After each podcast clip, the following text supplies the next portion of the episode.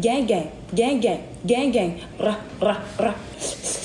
Mm, ice cream so good. Gang, gang, gang, gang. Das hier klingt wie ein skurriler TikTok-Trend, ist es auch, aber er spült eine Menge Geld in die Kassen.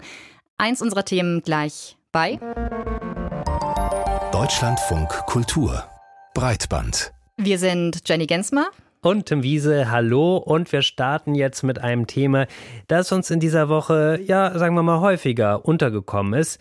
Und zwar geht es dabei um Sicherheitslücken. Breitband Topic. Eben mal rausbekommen, wie kreditwürdig man ist. Das ist sehr grob umschrieben die Idee hinter der Bonify-App. Bonify, das ist eine Tochtergesellschaft der Schufa. Nun war die große Meldung aus dieser Woche, in dieser App hätte es eine große Sicherheitslücke gegeben. Man konnte wohl unberechtigt Mietbonitätsbescheinigungen anderer Personen abrufen. Ja, und tatsächlich, die Sicherheitsaktivistin Lilith Wittmann hat auf Twitter und Mastodon den Boniversum-Score von CDU-Politiker Jens Spahn präsentiert. Boniversum, das ist eine Art Schufa-Alternative ja, und laut deren Datenbank ist Spahns Mietbonität ziemlich gut. Aber hier nochmal wichtig zu erwähnen, den sehr viel umfassenderen Kreditscore der Schufa, den hat Wittmann, Wittmann nicht abrufen können. Wir wollten uns das nochmal genauer erklären lassen. Ist ja auch ein kompliziertes Thema. Deshalb haben wir vor der Sendung mit Lilith Wittmann gesprochen und sie hat uns berichtet, wie sie denn nun vorgegangen ist und worin die Sicherheitslücke bei Bonify genau bestand. Wenn man sich bei äh, Bonify angemeldet hat, dann gab es ja diese Option, das über den Personalausweis oder über die Authentifizierung über das Bankkonto zu machen. Das ist ein Verfahren, das heißt Bankident.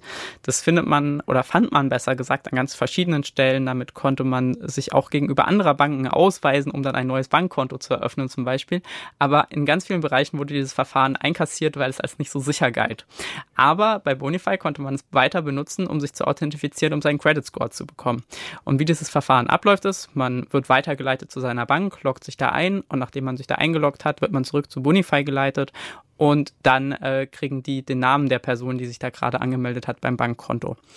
Und äh, dann vergleicht Bonify diesen Namen mit dem Namen, der in der Kreditauskunftsteil steht, zusammen mit einem selbst eingegebenen Adresse und einem selbst eingegebenen Geburtsdatum.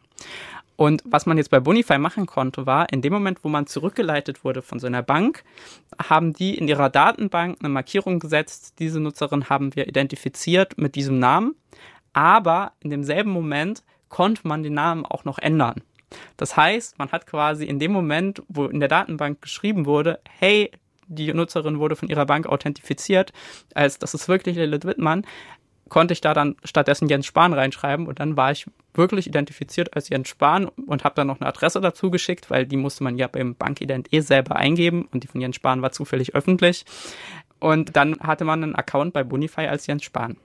Das heißt aber dann nicht, dass Sie tatsächlich auch an die Daten von Jens Spahn gekommen sind, weil wir haben natürlich nochmal bei Bonify nachgefragt und die haben uns gesagt, zu keinem Zeitpunkt haben unberechtigte Dritte Zugriff gehabt, weder auf Bonify Nutzerkonten noch auf Systeme und Daten von Bonify. Die Daten von Nutzern von Bonify waren nicht in Gefahr. Also, da müssen wir jetzt unterscheiden. Es gibt die Nutzerdaten von Bonify, das wird hier sehr konkret benannt.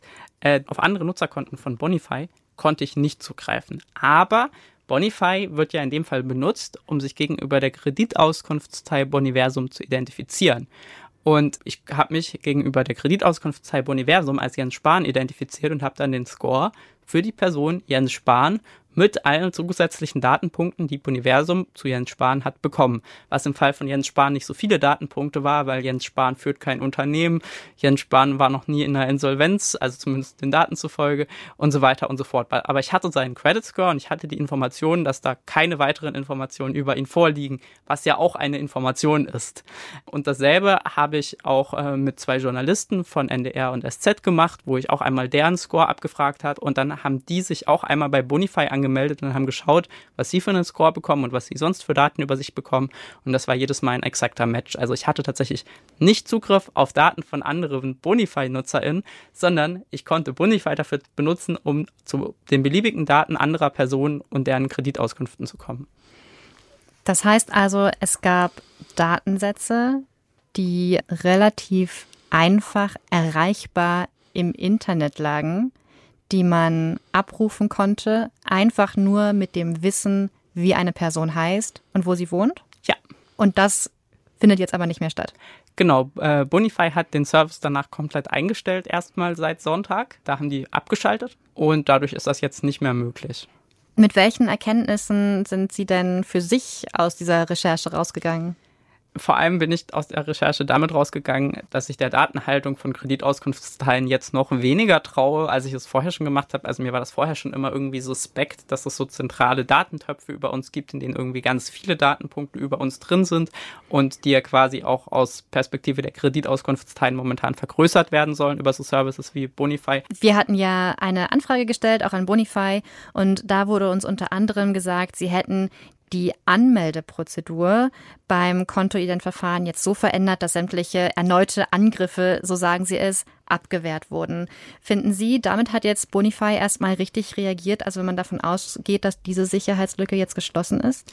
Also natürlich ist es immer erstmal gut, wenn man eine Sicherheitslücke schließt. Ich finde es weiterhin kritisch, dass das Bankident-Verfahren dafür verwendet werden kann, weil das Bankident-Verfahren hat in den letzten Jahren ganz viele Lücken.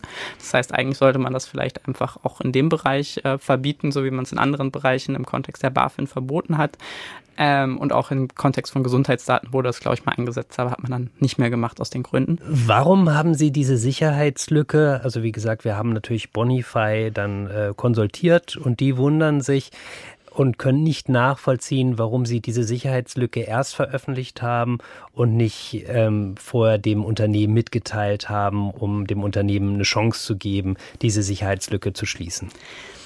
Also, wenn man so Sicherheitsforschung aus einer aktivistischen Perspektive macht, dann gibt es ja immer so mehrere Aspekte. Also es gibt irgendwie den Aspekt, man möchte natürlich was sicherer machen und andererseits möchte man aber vielleicht auch Aufmerksamkeit darauf lenken, dass da gerade mit unseren Daten sehr kritische Sachen passieren.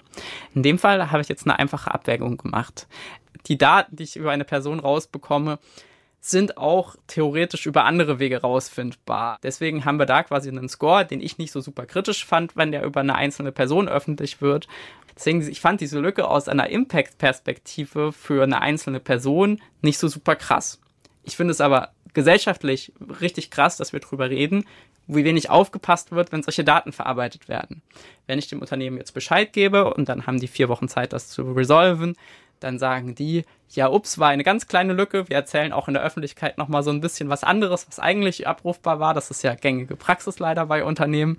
Und ähm, am Ende des Tages kann ich dann zwar einen Blogpost schreiben, aber so richtig interessieren tut das niemand. Wenn ich das jetzt auf Twitter ähm, vereinfacht gesagt Shit poste, dann lesen das sehr, sehr viele Menschen, sind sehr entrüstet, weil die Lücke ist ja noch offen. Und in der Regel führt das zu deutlich mehr Medienaufmerksamkeit, die ja in dem Fall absolut gewollt war, um über dieses gesamte Thema Schufa nochmal und deren Datenhaltungsstrategien nochmal zu reden. Bonify hat uns nämlich dann auch noch mitgeteilt, dass sie auch schon deshalb verwundert gewesen sind, dass sie nicht direkt Kontakt aufgenommen haben, weil sie angeblich schon seit mehreren Wochen über eine mögliche Zusammenarbeit gesprochen hätten.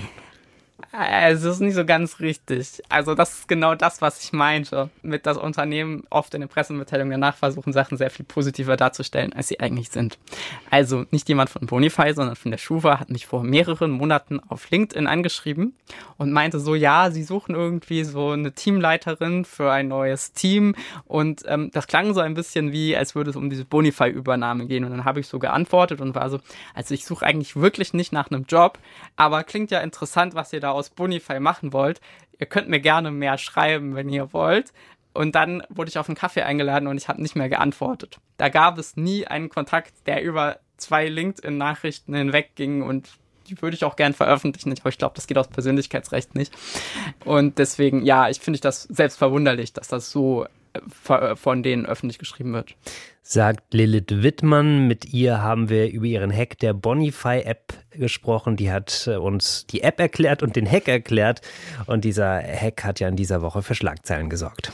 Ja, und das haben wir schon mal gesagt. Seit kurzem ist Bonify eine Tochtergesellschaft der Schufa und die verspricht ja schon seit längerer Zeit, transparenter zu sein. Denn seit Jahren wird von Datenschutzaktivistinnen und Aktivisten gefordert, dass die Schufa besser erklärt, wie sie eigentlich arbeitet. Zum Beispiel von der Initiative Open Schufa. Einer der Mitbegründer war Arne Semsrott und mit ihm haben wir darüber gesprochen, wie er es denn heute sieht mit der Schufa. Ist sie denn transparenter geworden? Und was war eigentlich die Idee hinter Open Schufa?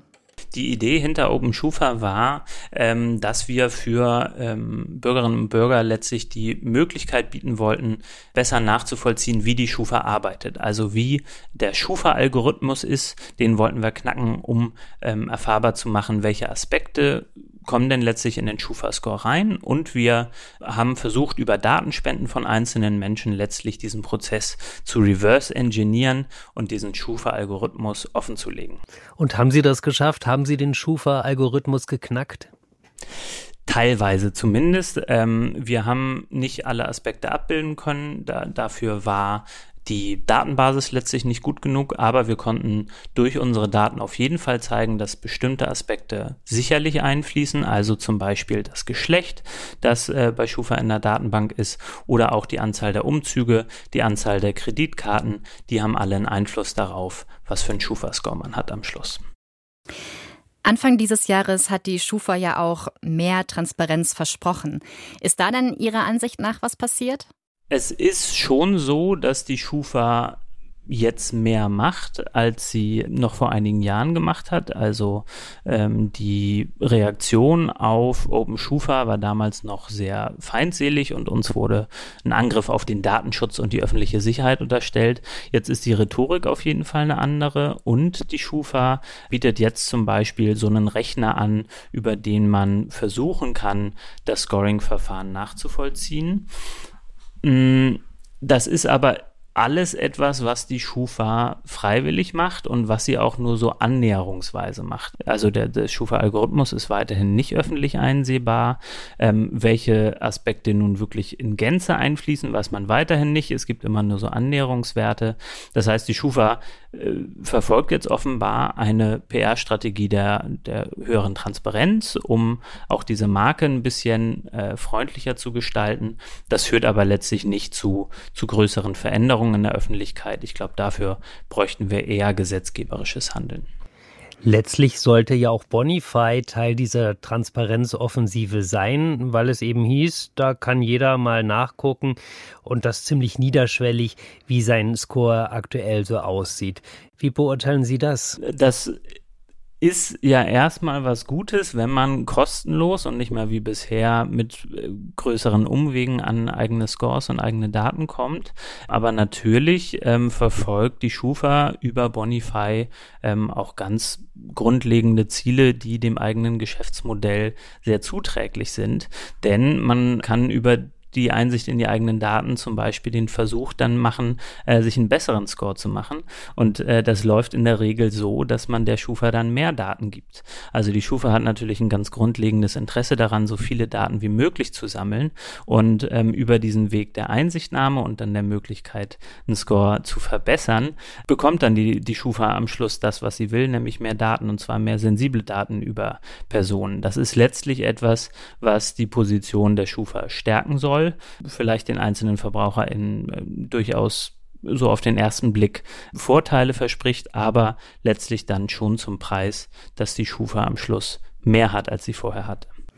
Ja, dass die Schufa viel Macht hat, das kann man ja auch daran sehen, welche Daten alles über die Schufa laufen, also von der Kontoeröffnung bis hin zum Kauf auf Rechnungen. Weshalb liegen denn eigentlich so viele sensible Informationen über BürgerInnen bei einem Privatunternehmen? Das ist äh, letztlich eine Abfolge von verschiedenen Faktoren. Äh, zum einen würde ich sagen, weil es erlaubt ist, also weil äh, die, die Gesetzesmöglichkeiten dafür da sind ähm, und weil äh, die Schufa eine sehr lange Tradition hat der Zusammenarbeit mit sehr vielen Unternehmen. Im Bankenbereich, im Kreditbereich, aber auch im Telekommunikationsbereich ist es Standard, dass äh, Informationen von VerbraucherInnen an die Schufa weitergegeben werden. Man kennt ja noch so aus vor DSGVO-Zeiten die Schufa-Klausel, die dann eine Zeit lang unter ganz vielen Formularen zu finden war, wo man quasi quasi automatisch immer die Weitergabe erlauben musste. Inzwischen läuft es mit DSGVO sogar auch ohne Schufa-Klausel. Und die Schufa, die hat einfach eine sehr zentrale Position innerhalb von bestimmten äh, Geschäftsbereichen, also zum Beispiel Kreditaufnahme. Äh, und ähm, diese sehr zentrale Funktion, die wird natürlich immer weiter gestärkt, je mehr Informationen die Schufa über einzelne Menschen bekommt. Wie wird denn da kontrolliert, ob die Schufa dem Datenschutz gerecht wird? für die Kontrolle zuständig, und das ist ein Grundsatzproblem in diesem Fall, äh, ist die hessische Datenschutzbehörde und die ist dafür bekannt, besonders sanft, besonders weich mit der Schufa umzugehen. Wäre die Schufa in einem anderen Bundesland und wäre vielleicht eine Datenschutzbeauftragte zuständig, die ein bisschen aggressiver vorgehen würde, dann bin ich überzeugt, hätten wir auch eine andere Diskussion um die Schufa. Und wir wissen aber aus den letzten Jahren, dass in der Regel die Gutachten zur Überprüfung der Arbeit von der Schufa, äh, von der Schufa selbst in Auftrag gegeben und bezahlt wurde und das dann letztlich von der hessischen Datenschutzaufsicht nur abgenickt wurde. Ähm, da gäbe es auch sehr großen Nachsteuerungsbedarf, aber wir haben leider das Pech, dass äh, die Schufa in Hessen ist und da dann die Aufsicht nicht besonders viel macht. Ja, und jetzt gibt es ja noch ein anderes Risiko, nämlich, dass die Schufa ja prinzipiell auch verkauft werden könnte. Also wir wissen zum Beispiel, dass es da Interesse gegeben hat von schwedischen Investoren. In so einem Fall könnte die Bundesregierung da zum Beispiel ein Veto einlegen? Also so zum Beispiel wie bei dem Terminalverkauf des Hamburger Hafens, da wäre das ja möglich gewesen. Oder muss man im Prinzip damit rechnen, dass die Daten einfach mitverkauft werden in so einem Fall? Das ist eine sehr interessante Frage und ich weiß keine abschließende Antwort darauf. Ähm, das Kartellrecht ist ja vor kurzem reformiert worden und damit hat die Kartellbehörde, das Bundeskartellamt auch einige Möglichkeiten, auch in solche Bereiche reinzugehen. Ob das hier der Fall wäre, bin ich mir nicht sicher, aber ich glaube, dass das grundsätzlich ein wichtiger Aspekt ist, um die Debatte um die Frage, was wollen wir denn eigentlich für eine Struktur an so einem Punkt haben, ganz entscheidend befördert werden würde. Also es gibt ja zum Beispiel Vorschläge dafür, nicht ein gewinnorientiertes Unternehmen ähm, an so einer wichtigen Stelle zu haben, sondern stattdessen zum Beispiel eine öffentlich-rechtlich organisierte Organisation. Das gibt es durchaus auch in anderen Ländern. Also eine Organisation, die kein Gewinnstreben hat, sondern Gemeinwohlaspekte ähm, verfolgt, die ähm, nicht staatlich ist, aber zumindest äh, besser staatlich kontrolliert ähm, und ähnlich wie zum Beispiel der öffentlich-rechtliche Rundfunk dann eine Funktion wahrnimmt, die uns allen dient. Und ich glaube, gerade wenn es um eine so wichtige Funktion geht, wie die Schufa sie jetzt wahrnimmt, äh, sollten wir eigentlich über andere Modelle jenseits von kapitalistischer Organisation nachdenken meint Arne Semsrott. Mit ihm haben wir hier im Deutschlandfunk Kultur über die Schufa gesprochen. Breitbandbesprechung. Das Empfinden und Ausnutzen von Sicherheitslücken, sogenannten Zero Days, ist mittlerweile auch ein großes Geschäft geworden. Computercode ist so komplex, dass sich das Suchen nach solchen Einfallstoren richtig lohnt. Denn wenn es Kriminellen gelingt, in Systeme einzudringen, können sie sehr, sehr viel Schaden anrichten. Daten kopieren, verschlüsseln und die Unternehmen damit erpressen etwa. Das ist unter dem Namen Ransomware bekannt. 2017 gab es den bis dahin größten Ransomware-Angriff weltweit, und zwar den Virus WannaCry. Dabei haben HackerInnen eine Sicherheitslücke bei Windows gefunden und konnten damit in Zehntausende Rechner weltweit eindringen. Und dabei ist ein Milliardenschaden entstanden. Jetzt gibt es einen neuen Fall, denn gerade ist bekannt geworden, dass es Angreiferinnen und Angreifern gelungen ist, Zugänge zu Microsoft Cloud-Diensten zu erbeuten. Mutmaßlich sitzen diese Hackerinnen oder Hacker in China. Was sie genau mit diesen Schlüsseln ausrichten konnten, darüber hält sich Microsoft bedeckt. Wir haben mit der Technikjournalistin Eva Wolfangel gesprochen. Sie hat nämlich den Fall recherchiert und sie hat uns erklärt, was man über den Hack überhaupt weiß. Ja, was die erbeutet haben, das ist ganz spannend, weil ähm, das lange gar nicht klar war. Also Microsoft hat ähm, nämlich nur sehr häppchenweise zugegeben, was da auf dem Spiel steht. Anfangs schien es so, als wenn die einfach nur einen Zugangsschlüssel, einen Schlüssel, mit dem sie quasi äh, in ein Konto eindringen können, also ein E-Mail-Konto. Ähm, und das hat sich jetzt über die letzten Tage immer weiter verschärft. Und das ist aber auch überhaupt nicht, nicht sicher, weil Microsoft nicht so viel dazu sagt, ob es daher es jetzt sein kann, dass zumindest eine ganze Zeit lang fast die gesamte Microsoft Cloud zugänglich war, weil dieser Schlüssel, den die AngreiferInnen von diesen vermutlich chinesischen Staatshackern haben, ähm, wie so ein Generalschlüssel dafür ist. Also das ist so das, was eventuell auf dem Spiel stand oder wenn man zumindest theoretisch nachvollzieht, was, was passiert ist nach allem, was man weiß. Also kann es sein, dass da, dass da einige Türen wirklich sehr, sehr sperrangelweit offen standen und es ist nicht hundertprozentig sicher, wie viele real nun davon betroffen sind, also wie viele Organisationen, Accounts da real ähm, kompromittiert worden sind. Ja, kann man tatsächlich sagen, Tag der offenen Tür eigentlich bei Microsoft. Und man fragt sich dann natürlich betroffen, wie kann einem solchen Unternehmen sowas passieren? Ja, das fragt man sich. Also das ist tatsächlich ein, ein sehr großer Fauxpas für ein Unternehmen, was ja Sicherheit und Cloud-Lösungen verkauft. Also das ist ja nicht ein Nebenprodukt, sondern eigentlich das Hauptprodukt in dem Fall von Microsofts Cloud-Diensten. Und viele Unternehmen und Kundinnen und Kunden verlassen sie auch genau deswegen darauf, weil sie sagen, besser ich lasse es ein Profi machen. Ähm, sie wurden, sie haben es ja nicht mal selber bemerkt, sondern wurden von einer US-Behörde darauf hingewiesen, die wiederum gesagt haben, in, in, in den Log-Dateien, also so Protokolldateien, in diesen Dateien sehen wir verdächtige Zugriffe auf unsere E-Mails. Und nur so ist das Ganze wohl ins Rollen gekommen. Also ja, man fragt sich tatsächlich, wie kann das passieren? Die Antwort äh, hat vielleicht Microsoft, aber hat auch noch nicht, hat die Antwort auch noch nicht gegeben. Jetzt könnte man ja sagen, ähm, es ist nun mal total praktisch für Unternehmen und Behörden zum Beispiel, dass man, wie Sie jetzt sagen, die eben die Sicherheits- und Cloud-Dienste, aber auch Mail-Accounts, Office-Programme, Videotools, was da alles drauf liegt, dass man das alles in einem System hat, in diesem Fall von Microsoft. Ist das eben einfach nur total praktisch oder ist es ein Riesenproblem, weil dieser Hack ja zeigt, dass so eine Zentralisierung von Diensten gefährlich ist?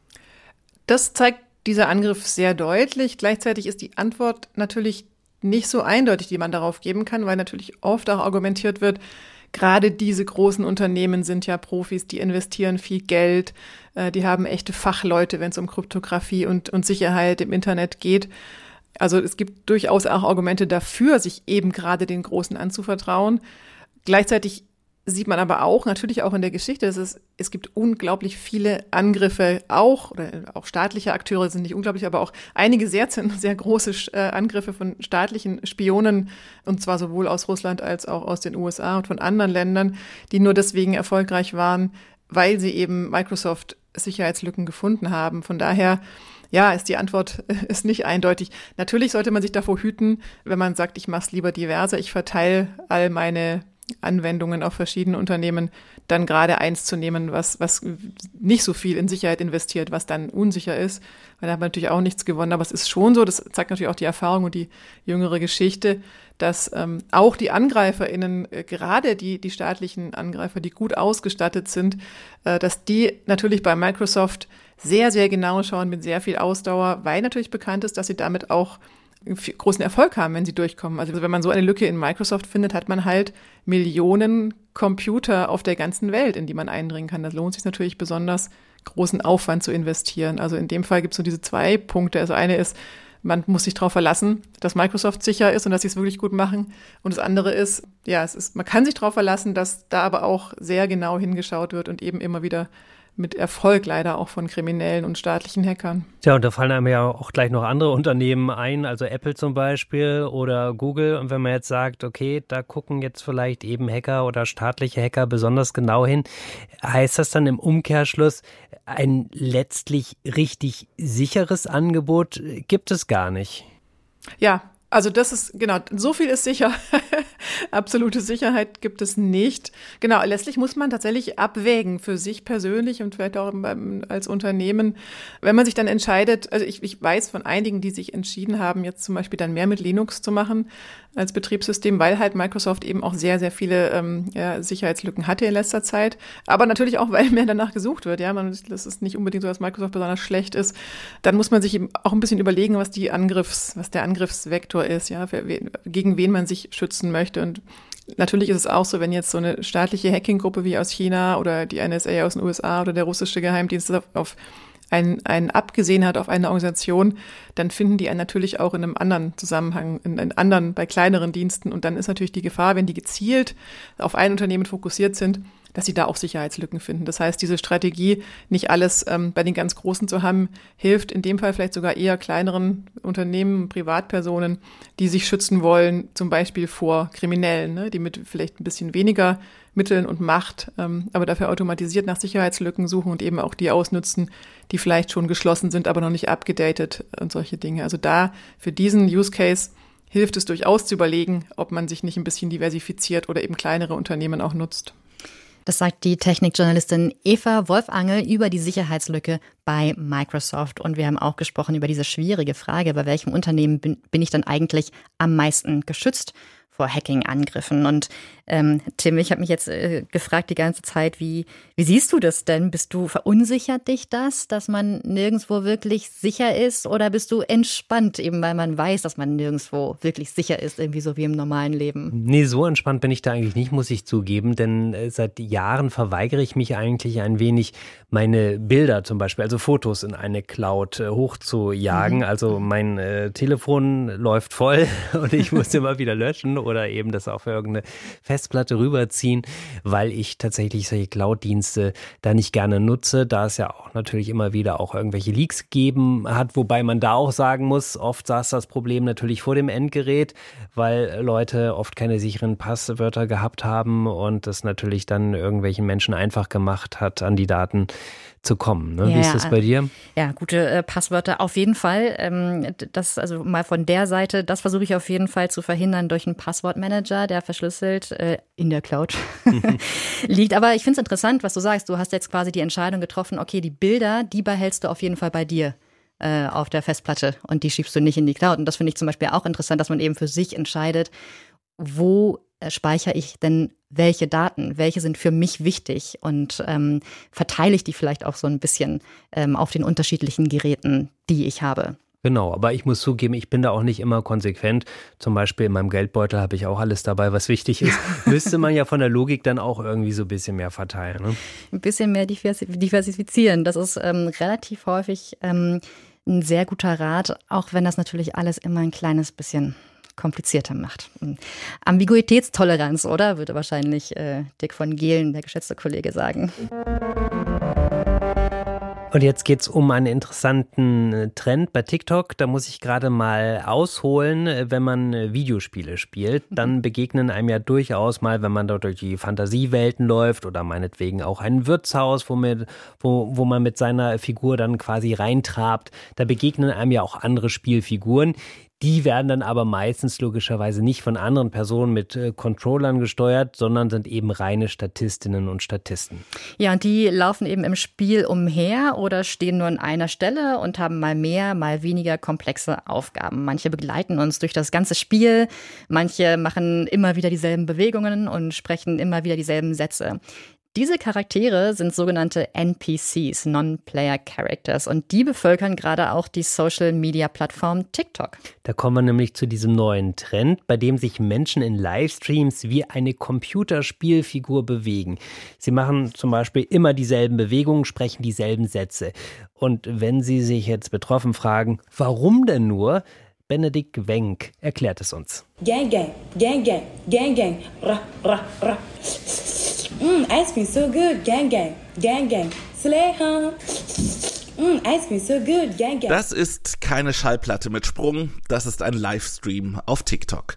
Genauer gesagt ist es die Streamerin Pinky Doll, bürgerlich Feda Sinon, 27 Jahre alt aus Montreal. Sie trägt einen starken Make-up-Gesichtsfilter und schaut in die Kamera. In einer Hand hält sie ein pinkes Glätteisen, mit dem sie einzelne Maiskörner aufpoppt. Immer wieder sagt sie dieselben Worte in derselben Betonung, dazu auch immer dieselben Bewegungen. Mm, ice cream so good, take a Jackie. Gang, gang, gang, gang, gang, gang, Balloon. Währenddessen ploppen im Interface von TikTok immer wieder Symbole auf. Eine Rose, eine Eiscremetüte, ein Fußball, die Buchstaben GG. Manchmal legt sich ein weiterer Filter über Pinky Dolls Kopf, zum Beispiel mit einem Haarkranz oder einem Cowboy-Hut. Die Symbole, das sind kleine Geldgeschenke an die Streamerinnen, die von ZuschauerInnen kommen. Für jedes dieser Symbole hat Pinky Doll eine bestimmte Reaktion einstudiert. Für die Eiscreme zum Beispiel schlabbert sie mit der Zunge und sagt Mm, ice cream so good. Für diese Art von Inhalten hat sich der Begriff NPC oder NPC-Stream etabliert. NPC, das steht für Non-Player Character, also nicht spielbare Nebenfiguren, wie man sie aus Videospielen kennt. Erklärt Daniel Possler, der an der Uni Würzburg zu Videospielen und interaktiven Medien forscht. Diese NPCs, mit denen können Spieler durchaus auch intensive emotionale Bindungen aufbauen. Wenn die besonders menschlich wirken, also beispielsweise nachvollziehbar ihre Gefühle ausdrücken. Viele der NPCs, die in Videospielen vorhanden sind, sind aber nicht gleichermaßen tiefe Charaktere, sondern, naja, so Hüllen, mit denen ich interagieren kann und die dann vielleicht mir relativ häufig immer wieder den gleichen Satz entgegenwerfen. Warum erstellen diese Streamerinnen und mittlerweile viele weitere solche Inhalte auf TikTok? Die einfache Antwort ist, sie verdienen Geld damit und zwar nicht wenig. Pinky Doll sagte der New York Times, dass sie pro Stream etwa 2.000 bis 3.000 US-Dollar verdient. Das Interview ist gut eine Woche her. Mittlerweile sind ihre Abozahlen gestiegen und es dürfte deutlich mehr sein. Das viele Geld kommt durch die Masse. Eine Rose kostet etwa einen Cent, der Cowboy-Hut knapp einen Euro.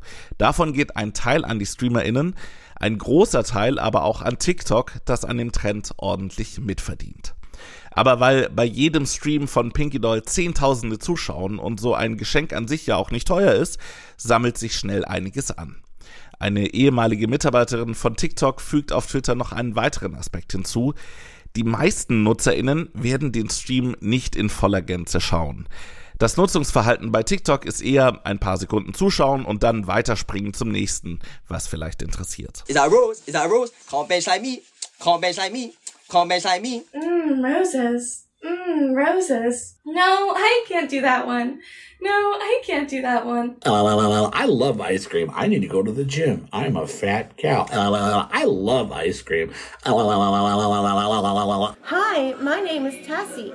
Tap the screen and send me gifts to make me do things. Jede Streamerin, jeder Streamer hat unterschiedliche Reaktionen auf die üblichen Geschenke. So kann ich als Nutzer in einem Stream eine Rose schenken, die Reaktion abwarten und dann ab zum nächsten. Und hier kommt die nächste Parallele zu Videospielen, sagt Daniel Possler. In einem Videospiel haben wir eine gewisse Kontrolle über die Situation. Diese Kontrolle ähm, begrenzt sich aber auf die klar vordefinierten Regeln. Und in gewisser Weise haben sie das in dem Stream auch, indem sie beispielsweise ein Geschenk kaufen und dann eine gewisse Reaktion damit produzieren können. Possler ist es wichtig zu betonen, dass der Trend noch sehr neu ist und es dementsprechend noch keine tiefergehende Forschung dazu gibt. Auf TikTok selbst setzen sich aber einige NutzerInnen damit auseinander und finden ähnliche Erklärungen so wie die Nutzerin Mingala Bay. Die Person, die einen NPC spielt, ist quasi eine menschliche Puppe. Und die Person, die Geschenke gibt, ist der Puppenmeister, der kontrolliert, wie die Puppe auf gewisse Reize reagiert. Für diese Nutzerin ist das ganz klar Erwachsenenunterhaltung. Und darin haben Pinky Doll und andere NPC-StreamerInnen ebenfalls Erfahrung. Pinky Doll etwa betreibt einen OnlyFans-Account mit pornografischen Inhalten. Die erfolgreiche NPC-Streamerin Cherry Crush hat ebenfalls Pornos gedreht. Auch bei Webcam-Models gibt es ähnliche Mechaniken wie in diesen NPC-Streams. Für Geldspenden machen die SexworkerInnen bestimmte Handlungen oder ein Sextoy ist mit einer Spende verbunden. Allerdings muss man für Vorlagen für die NPC-Streams nicht gleich in den Rotlichtbereich. Die Autorin Samira El-Wasil hat bei Übermedien noch ein anderes Vorbild gefunden, das in Großstädten eigentlich alltäglich ist. Lebende Statuen. Auch sie zeigen eine bestimmte Bewegung, wenn man ihnen Geld in den Hut wirft, reagieren auf einen Reiz und wiederholen gegebenenfalls diese Bewegung immer wieder. Und, so El-Wasil weiter, alles, was hier als wiederholt und entmenschlich dargestellt wird, gelte eben auch für viele Verhältnisse in der heutigen Erwerbsarbeit. Jemand zahlt und man springt. Ein etwas düsteres, aber treffendes Bild. Zur Ablenkung vielleicht ein bisschen Eiscreme. Mm, ice cream so good. Mm, ice cream so good. Ja, Benedikt Wenk über NPC-StreamerInnen und warum das nicht nur ein Trend ist, sondern quasi ein Business Model. Schön, schön, schön, schön. Könnte ich natürlich das jetzt mal ausprobieren, wobei im Radio ist das, glaube ich, nicht so zielführend. Ähm, wie ist Hast das bei dir? Gibt es irgendwie, ja, oder? Gibt es bei dir irgendwie wie eine NPC-Figur, die dir besonders sympathisch ist? Weiß nicht, ob sympathisch, aber auf jeden Fall ist mir so einer der ersten NPCs, die ich kennengelernt habe, im Kopf geblieben. Und das ist dieser Uhu bei Zelda Ocarina of Time. Und der kommt immer so angeflogen, setzt sich auf einen Ast und dann macht er immer so diese gleichen Bewegungen. Und dazu kommt so eine Musik. Der ist ein bisschen nervig, weil haben uns gerade auch schon in der Redaktionskonferenz ein bisschen gestritten. Nicht alle finden den gleich. Man ist da mal so Gesprächsloops da drin gefangen. Man kommt quasi aus seinen Fängen nicht raus. Aber er ist immer nett und sagt, okay, jetzt kommt ein neues Kapitel. Schade, dass Sie das gerade nicht sehen konnten, wie die Kollegin Jenny Gensmer hier ihre beiden Händen wie kleine Krallen genommen hat und den Kopf von links nach rechts gewackelt hat, wie ein kleiner O. Und das war Breitband für diese Woche. Wir freuen uns auch über eure Kommentare und Feedback unter breitband.deutschlandradio.de oder breitband auf Twitter bzw. X. Besonderer Dank geht auch an Hagen Terschüren und Pia Behme für die Redaktion dieser Sendung. Und wenn Sie mögen, gibt es nächste Woche die nächste Folge. Für heute war es das aber von uns. Wir sind Jenny Gensmer und Tim Wiese und wir sagen Tschüss. Tschüss.